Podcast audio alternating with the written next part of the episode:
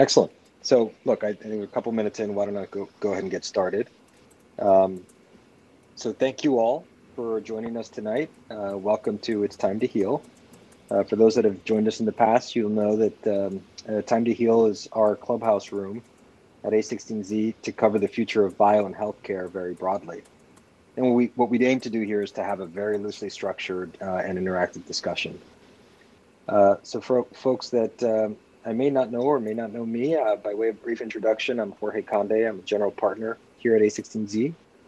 And with me here uh, tonight, I'm fortunate to have my um, other uh, uh GP colleagues, Vinita Agarwala, uh, Mark Andreessen, uh, Vijay Pandey, and Julie Yu. today, our special guest is, is my friend George Church, who is a professor of genetics at Harvard Medical School um, who has had an incredible impact on a broad number of fields like synthetic biology and genomics, um, and, a, and, a, much longer list than that.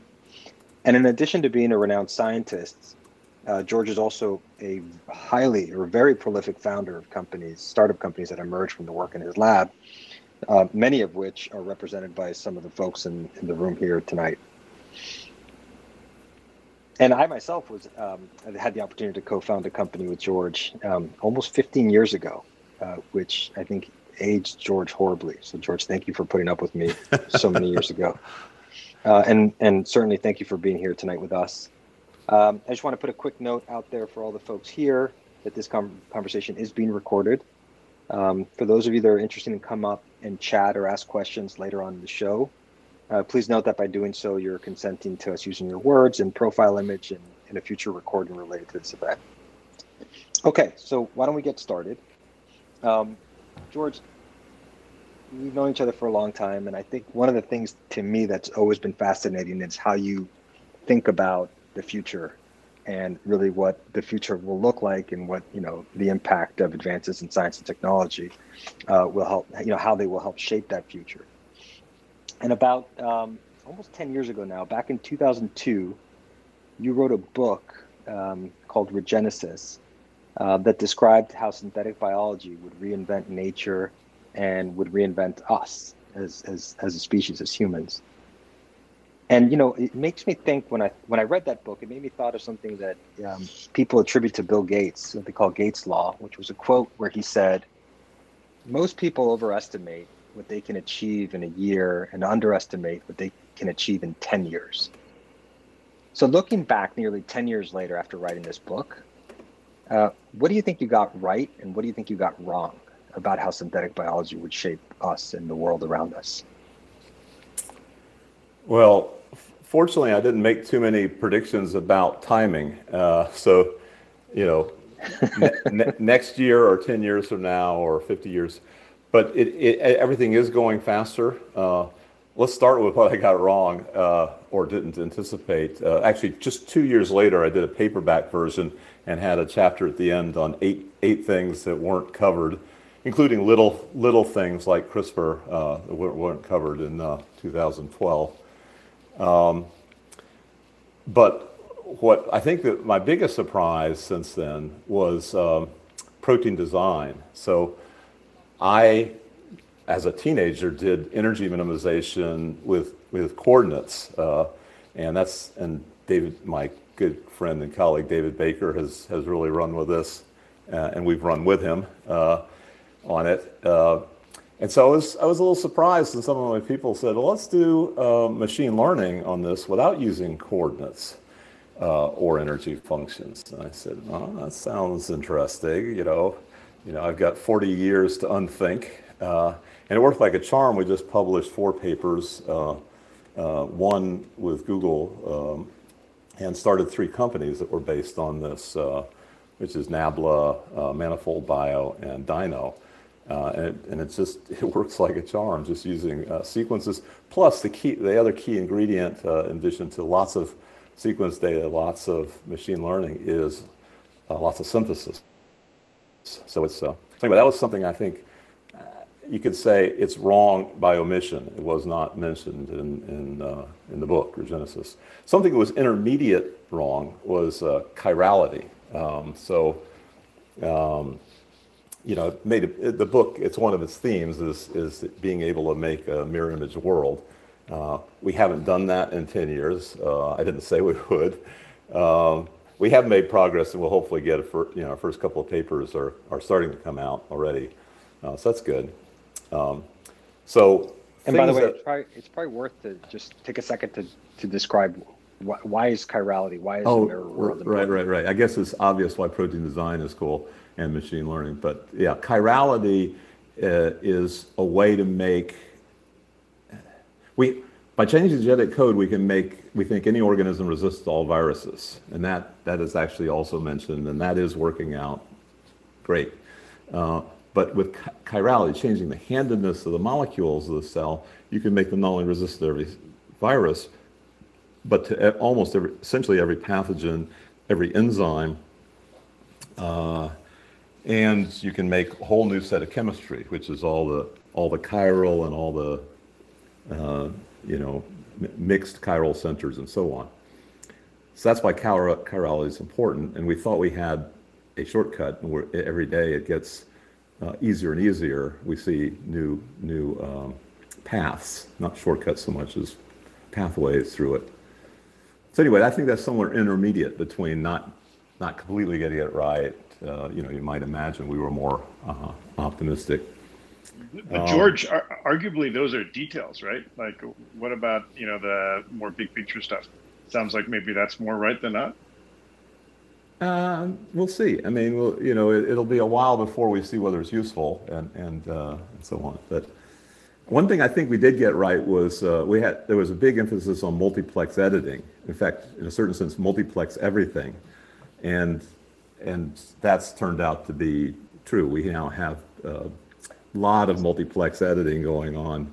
Uh, it's it, at least a few uh, edits are used uh, in CAR T therapy, but more importantly, we've now got pigs that have been engineered in 42 different places called Pig 3.0, and uh, and there's 2,000 of them now that are alive and breeding and having a good time, except when we take their organs and put them into preclinical trials. Um, so you, I mean, so you kind of got CRISPR, right? You didn't. Oh, we, we, we, we, yeah, we, we've done many different kinds of uh, editing before and after CRISPR, and and certainly has started some nice companies with CRISPR, including eGenesis, Editas, uh, Intellia, and um, Inari for agriculture. But, uh, but you know, Tessera is an example of a non-CRISPR uh, transposinase-based new, new startup uh, flagship uh, that I've been involved in.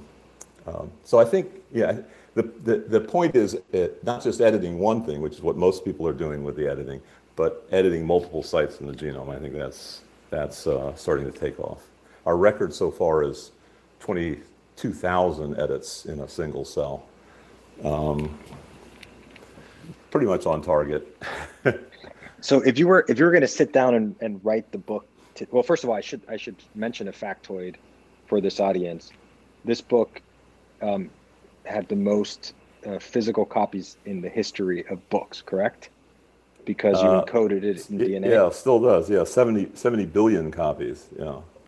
So how did you get 70 billion copies of this book published? Yeah, well, we encoded it into DNA, and uh, uh, and then it's it's very inexpensive to make copies of, of DNA. Actually, uh, Sri Kosari, who's on the, I can see his uh, icon on the on the screen here, um, was my mentor for that. He, he was the PI and I was the postdoc. Uh, and, we, and that, I didn't, that was maybe something I, did, I underestimated where that was going to go.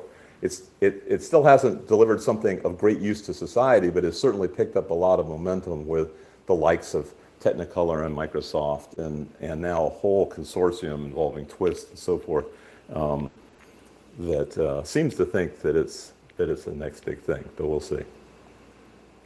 So if you were going to sit down today and write the book again, right? So if you're writing the 10th anniversary edition. You, you mentioned you updated it for the second uh, year after the paperback came out. Yeah. Um, yeah. What's the next? What's the mind blowing thing that you couldn't have imagined when you wrote the first edition that you would write into the 10th anniversary edition?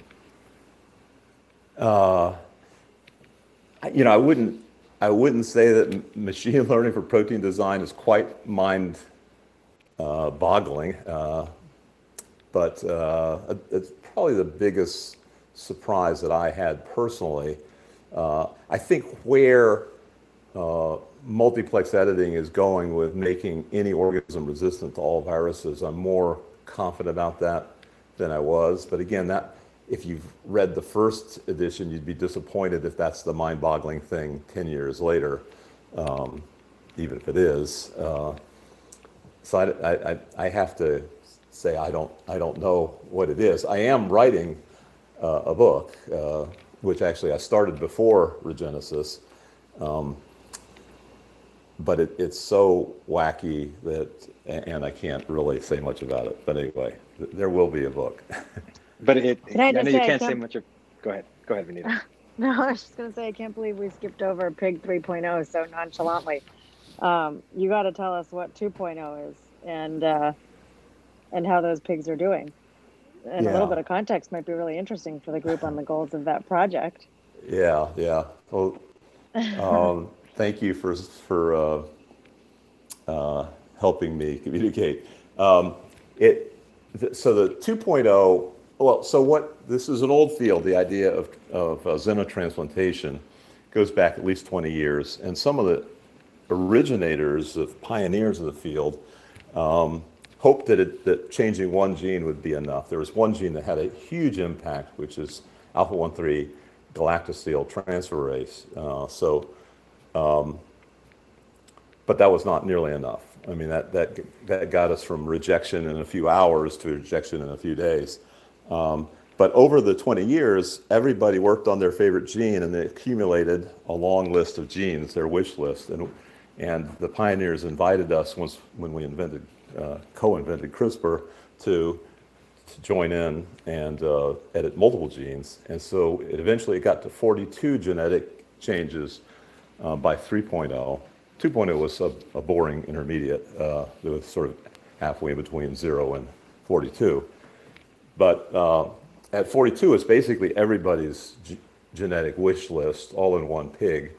And like I said, they're healthy. There's 2,000 of them. You don't get to 2,000 if they're not healthy, which is kind of a, and this is all germline, by the way, and, and it will be in humans. So in a way, humans will be benefiting from germline CRISPR, uh, whether, whether that's what, what we meant when we say that it's uh, controversial uh, it's not what we meant. But anyway, um, they are in clinical trials, uh, preclinical non-human primates at Massachusetts General Hospital. Jim Markman is heading that team, and it looks looks good. Uh, you know, 300 plus day survival um, with sort of normal immune suppression. One of the problems with the early Xeno um, was that they would use uh, immunosuppressant would, wasn't uh, approved for humans. So, a question just to kind of to pull on this thread a little bit. Um, you've been working on you know versions, you know pigs 1, 2.0, 2.0, 3.0. You know xenotransplantation as a field has been around for for decades, as you said. It's obviously made great advances uh, recently with some of these uh, new technologies and approaches. What are what are something you know? You've been in the synthetic biology field. You know, uh, help, you've helped create this field. Um, what are some of the things that work in synthetic biology that, like, not to sound simplistic, but that you can't believe they actually work? And what are some things in this field that don't work yet that you can't believe we haven't figured out how to make work yet? Because I think for a lot of folks externally, like they don't realize how hard biology is. Um, you know things take time. So i'd love to just get your sense as someone who's on the bleeding edge of what what's surprising that works and what's surprising that doesn't work yet. Well so um, one of the things that doesn't quite work yet uh, that we that uh, is a really good uh, homologous recombination where we get precise editing where we can swap in big chunks of dna um, into, say, human cells. Um, even though the very first paper we published on CRISPR uh, did involve homologous recombination. It was at sort of 8%. Uh, and you can do better now, but not that much better. And there's a lot of uh, incorrect things that happen along with that 8%, a lot of uh, genome vandalism, I call it. So that's, that's one thing. Uh, the other thing is even more uh, uh, or similarly disappointing so far. All these things are so far um, uh, caveats. Is um, what's the, what one of the things that was considered part of the dawn of synthetic biology, not not really my version of it, but but still something that's recognizable. Is genetic circuits. There's this whole metaphor with comparing synthetic biology with um, electronics and computer science, and we, we, all wanted to make circuits. And it still is hard to make circuits that do something, you know, these kind of sophisticated circuits with multiple levels of uh, even basic Boolean logic um, haven't produced much useful yet. But I'm sure that will may have already changed. I didn't notice. Um, so those are two things that um, um I'm not sure it's not that I wouldn't believe that they don't work yet. It's, I can believe it. It's just disappointing and surprise, a little bit surprising. Um, George, do, do you think it's an issue of it not working, or is that it's an issue of that's not really useful for doing something right now, even if it could work? Yeah, well, there's a fine line there in my. Uh, so, uh, if it worked really well, there'd be useful things you could do with it.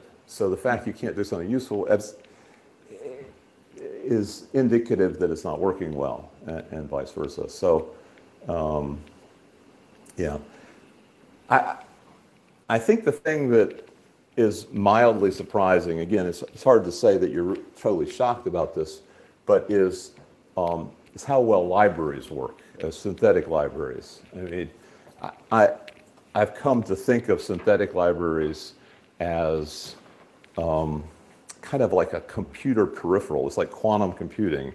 It's if you want to do a really hard problem that, uh, like, figure out how to target adeno-associated viral vectors to one tissue and not all the other tissues, um, then you might might use these synthetic uh, libraries. So rather than random mutagenesis, you do highly directed. And we just published a paper a few days ago where we showed that we can make up to 29 missense mutations simultaneously uh, without killing the, the virus. Um, while, you know, when you do sort of random mutagenesis, it's hard to do more than four at a time. So I'm sure so some tools, people in the, the room will getting, be shocked by that, some won't. Yeah. So what you're saying is that I mean the tools are getting better, so therefore I mean this is probably an obvious conclusion. The capabilities are therefore getting better. So the things that haven't worked um, haven't worked yet, but but may may in time um, as our capabilities improve. Yeah. yeah, yeah, and and the other thing that's a little bit surprising. You asked me. Sustain this exponential. Uh, I mean, it's going it's going quite a bit faster than Moore's law by a few measures, um, and so you might expect it to burn out faster but doesn't really show much signs of letting up. It's, it's uh, I mean, ultimately both of them fail when you start getting to atomic scale. But since there's such high parallelism, it's so inexpensive to make trillions of uh, members of a library, um, it's not so easy to make trillions of chips or even components on chips. So, uh, talking about advances, um, you know, one of the comments I've you've one of the arguments I've heard you make in the past, which I find like I found counterintuitively counterintuitive, but also very compelling, is this idea that in this field, in your field, we see advances. Um, uh, a lot of the advances that we see happen like in these constrained moments in time. You know, where you um, you talk about um, how when we had restrictive environments like moratoriums for recombinant DNA or embryonic stem cells, the field was still able to advance in spite of, or maybe even because of that restricted environment. Um, and so we're we've been in this pandemic now for you know call it a year, uh, and on the one hand, like uh, well, not on the one hand, I think it's been remarkable that we've seen the speed by which we've been able to develop vaccines, you know, against COVID nineteen or SARS CoV two. Um, you know, we have three authorized vaccines now here in the United States. Two of them are on an entirely new platform, right? And the mRNA, um, uh, there are mRNA-based vaccines. Do you think, um, number one, is it pretty obvious that we wouldn't have these vaccines this fast if we weren't forced to get there because of the pandemic and the situation that it's caused? And number two, do you think that the protracted lockdowns and you know all of the other you know sort of factors around the pandemic might have other effects that aren't obvious yet in terms of advancing the field or advancing science? Yeah, it's it's uh, it's definitely a, a, time of revolution. Uh, you know what happens when an asteroid hits Earth is you get a revolution, an evolutionary revolution.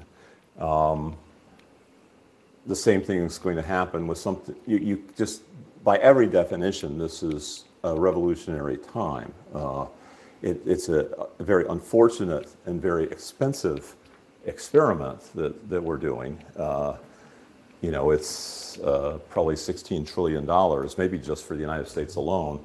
Uh, the United States is probably going to be the hardest hit, would be my guess. It looks like it's so far about 400 times more deaths per capita in the United States than in places like China and uh, that.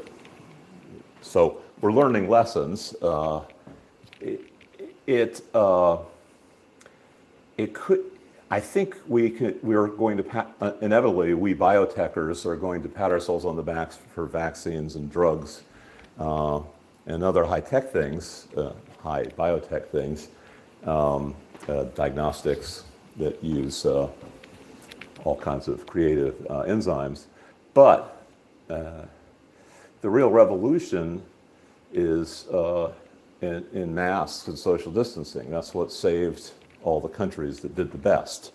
Um, you also need vaccines, definitely. Um, but if, if we were to take something home, would be we. In fact, the masks we had have been terrible for the most part, uh, but using them would have been better than nothing, and we should have um, had better masks. I mean, this is not rocket science uh, to make a mask that actually seals around your neck. Uh, and has HEPA filters um, better than the N95s. But anyway. So for the uh, for the folks that don't follow you on Twitter um, uh, or or on Instagram, and and by the way, if you don't follow George Church on Twitter and Instagram, you should remedy that now. But um, you posted a photo um, just the other day on a mask. Um, and uh, it was it's basically a, a, mask that you can see your entire face and you had some sort of straw in your mouth. What's the backstory there? Yeah, that's microclimate, uh, is uh, and um, it it does what what I had been uh, trying to do, uh, which is makes a seal around the neck where all, people have almost no hair, and uh, a good seal, and it has uh, full facial availability, um, which is a, a thing that you want and it has two input filters and two output filters, and and uh, um, and those in principle those filters could be um, much higher quality than the uh, than the ones that are in N95 masks. But the main thing is having a good seal around it, and and the the batteries last for for eight hours, and uh, it's great for flights. Uh, um, so, uh, did you make it? Did you make that mask? No, no, no, no. I made prototypes that were essentially competing with it, um, but it it's way way better than anything that I did. Um, but it's the same idea: sealing around the neck uh, and having the whole face uh, visible. And you can eat and drink with it on. I saw. I right? think that's an important thing to do. That isn't one of the things that they stress, uh, but I think it's important to be able to do that because if you take your whole mask off, uh, you to eat and drink, you, you kind of defeat the purpose. Um, but yeah, you can definitely, uh, as long as it's is in liquid form or you have some other way of uh, sneaking in solids. It's not that's not the, the perfect thing. Also, there's a little it's it's a little noisy, uh, so it's better for know, reading and working and sleeping. Uh, but uh, But you Are can, you- you can have you can have good conversations. It's it's perfectly possible once you get used to it. And so, But- at the but- beginning of the pandemic, sorry, go ahead, George. No, no, no. Go ahead. Beginning of the pandemic. I was going to say at the beginning of the pandemic, um, uh, it was reported, and there was this great article with a great photo of you um, giving yourself a DIY vaccine.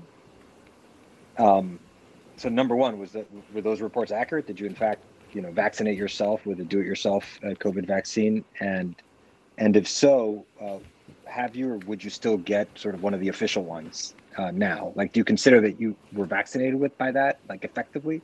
or are you still going to get one of the one of the official ones? So that was a very small study called RADVAC, uh, the brainchild of Preston Estep and others. And uh, the preliminary data is that there seems to be some immunity in the mucosal nasal uh, um, sector, but not uh, in the blood. So it would not be recognized by the standard blood test. Uh, on the other hand, you might imagine that, that uh, you know, nasal and mucosal immunity might be a good thing. Um, so yes, I, I was vaccinated. Uh, we went through nine generations. It's very, very fast generations. Many of them were within a few, uh, a couple of weeks of, um of a paper that would come out. So paper comes out on, on you know, T cell immu- immunity updates, and we could update the vaccine. So, so the, these generations were happening every few weeks. Um, so that was a positive side. Very inexpensive, about 25 cents a dose. Um, but of course, that would that would uh, go up to with uh, the cost of clinical trials and uh, marketing and so on. Um, there were was surprisingly little uh, effort on. I mean, I, I just I, I don't think this is a, a done deal yet. Uh, I am taking the, the the conventional now quote conventional uh, messenger RNA vaccines very soon, um, but. Um, and uh, you know, I'd be happy to take them all eventually once everybody else gets theirs. Um, um, very much pro-vaccine. Uh, you know, I, I've got I've had the rabies vaccine, for example. You know, because I had a close encounter with a bat. Um, love vaccines. and what and what was in the in, in the version of the DIY vaccine you took? So the, the, the three innovative things were the nasal delivery. So only about five out of 300 of the initial vaccine trials were in uh, were nasal.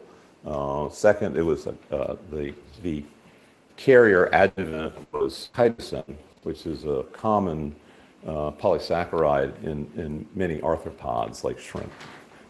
And um, uh, and the third thing, it was, it was you could customize the, the peptides involved. So you can avoid peptides that might cause uh, antibody enhancements. You can uh, fo- focus on the ones that uh, maybe would be uh, um, buried or not properly displayed, um, et cetera. I mean, it, in principle, it has advantage. Uh, doing something that, that is as close as possible to the natural virus isn't necessarily the right thing if the virus has been gaming the system.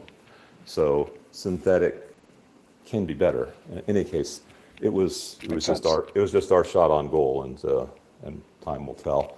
It, I hope that COVID is as easy as smallpox, polio, mumps, measles, and so on.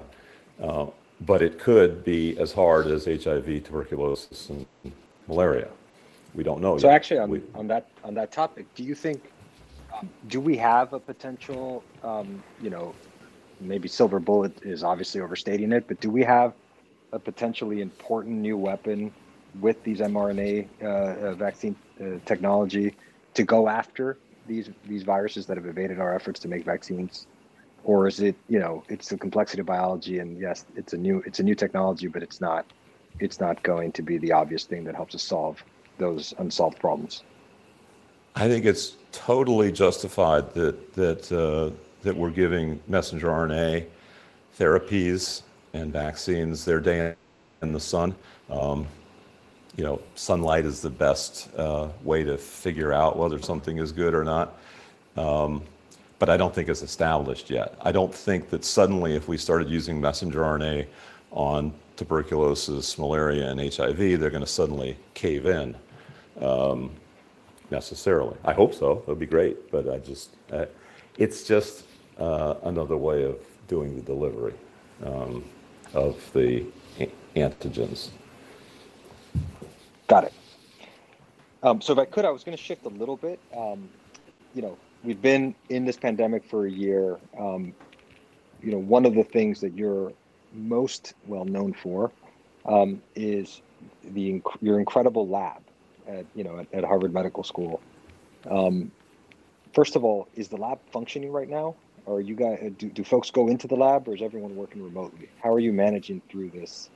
Well, um, through we this we were we were fully operational throughout. We, we were never down because uh, a fraction of the lab was uh, working on COVID 19 diagnostics, therapeutics, and vaccines, uh, number one. And number two, a huge fraction of the lab has always been computational. So that, that can be done pretty much anywhere. Um, um, since summer, early summer, uh, we've been doing shifts, which because we had a a big lab when they did return when they when the people that weren't working on COVID returned, we had to do two shifts. Now we're trying to transition to one, but yeah, we were our lab was already at pretty okay. high density. So um, speaking of speaking of high density, uh, one of the uh, things that uh, uh, you're very well known for, as I said at the outset, was how prolific your lab is in, in spinning out um, startups. Um, and you know, I think it was back in 2019 or might have been 2020.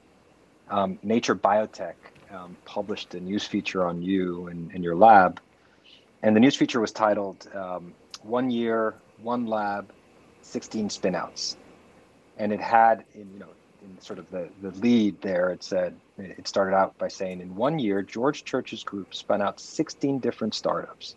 What explains the lab's incredible output of entrepreneurs? Question mark. Now, the problem is Nature Biotech is behind a paywall, so I don't know the answer. So, can you give us the answer? What explains your lab's incredible output of entrepreneurs? I'll send you a copy of the answer. Uh, I don't remember. their, I don't remember their answer, but I would say my answer would be. I mean, the first, you know, uh, immodest thing would be to say it's me, and I can say it's not me, or at least not me in 1986 when I started the lab. I think. Uh, I was particularly ineffective, and most of my ideas were about 100 degrees off, maybe 179 degrees off.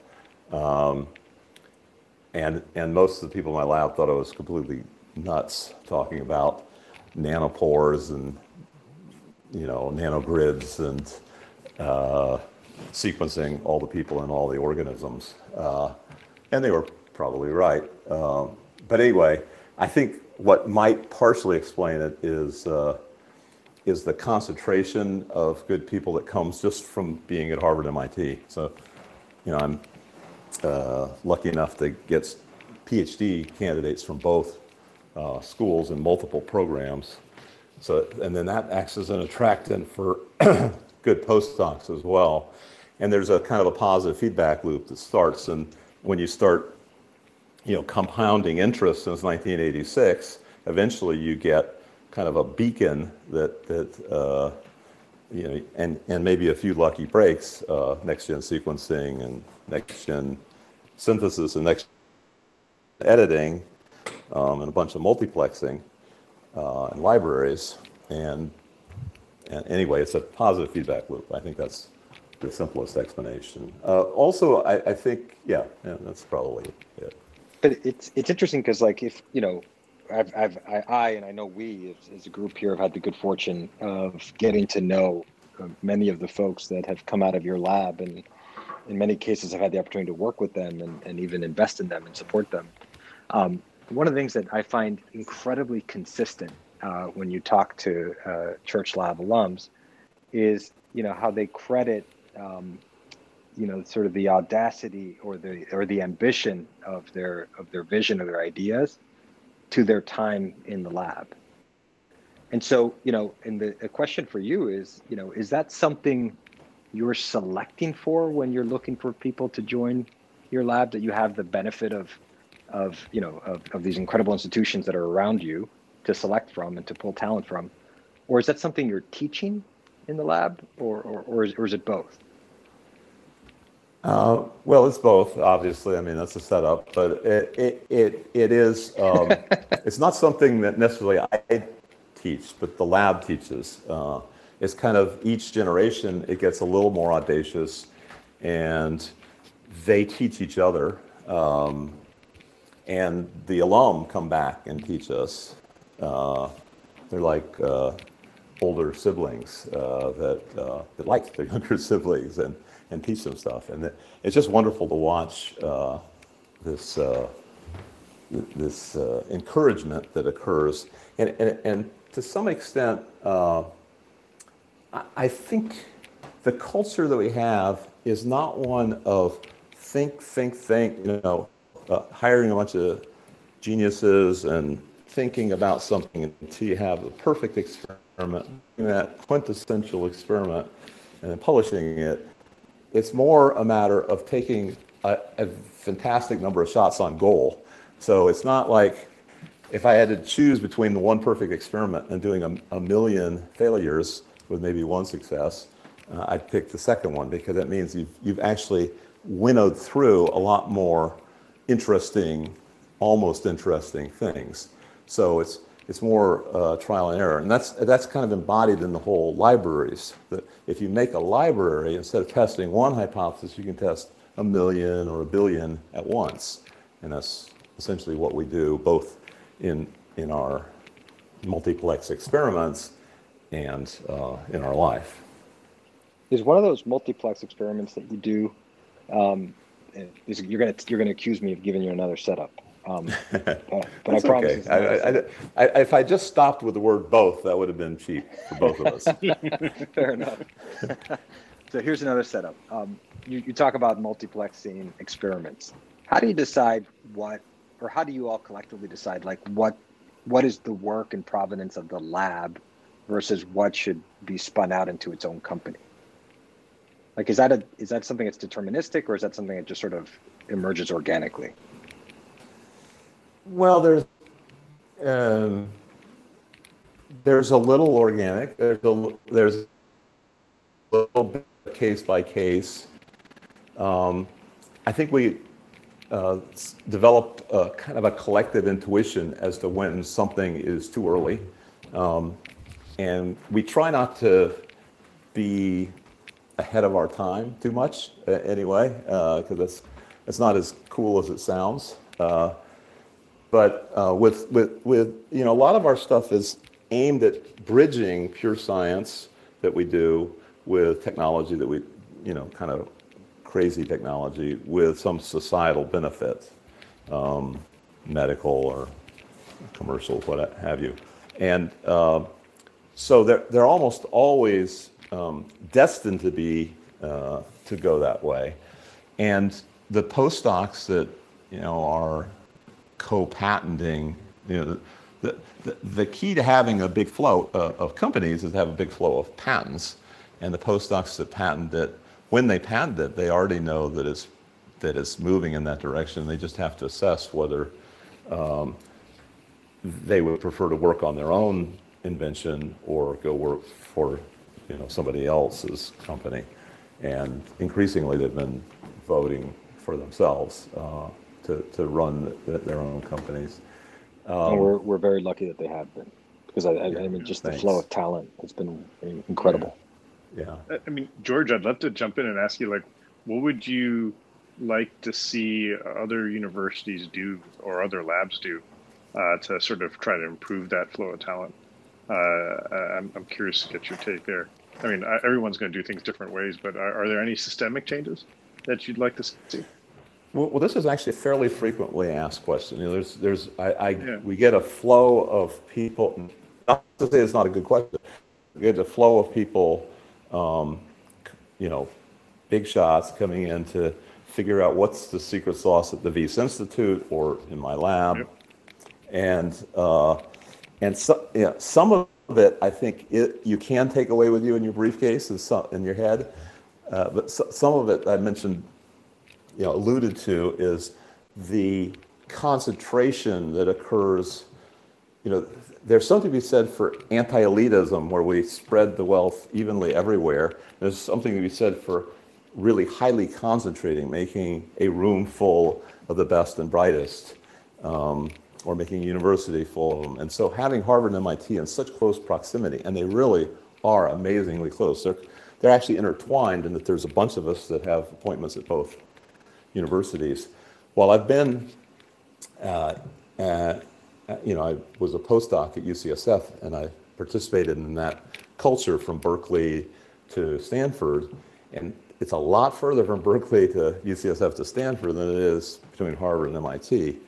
Um, they have programs like QB3, which I think think w- w- was a good idea. Is a good idea. Mm-hmm. Um, but anyway, uh, so that's that's the hard part about uh, taking it away. But some of the other lessons, you know, like you know, it, creating an environment that tolerates and even encourages failures, millions of failures, um, where you just bounce right back, or you do them all in parallel and something comes comes out.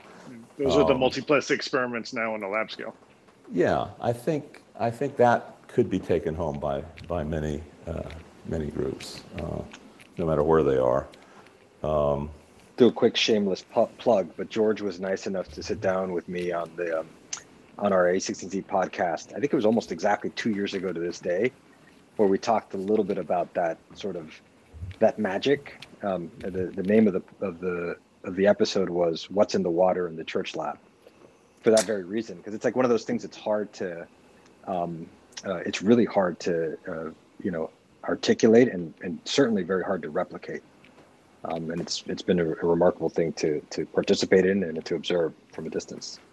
Yeah, we're certainly not trying to keep it to ourselves. You know, if to the extent that we don't understand it, we're still welcoming people to come visit, and, and if they can figure it out, that's great.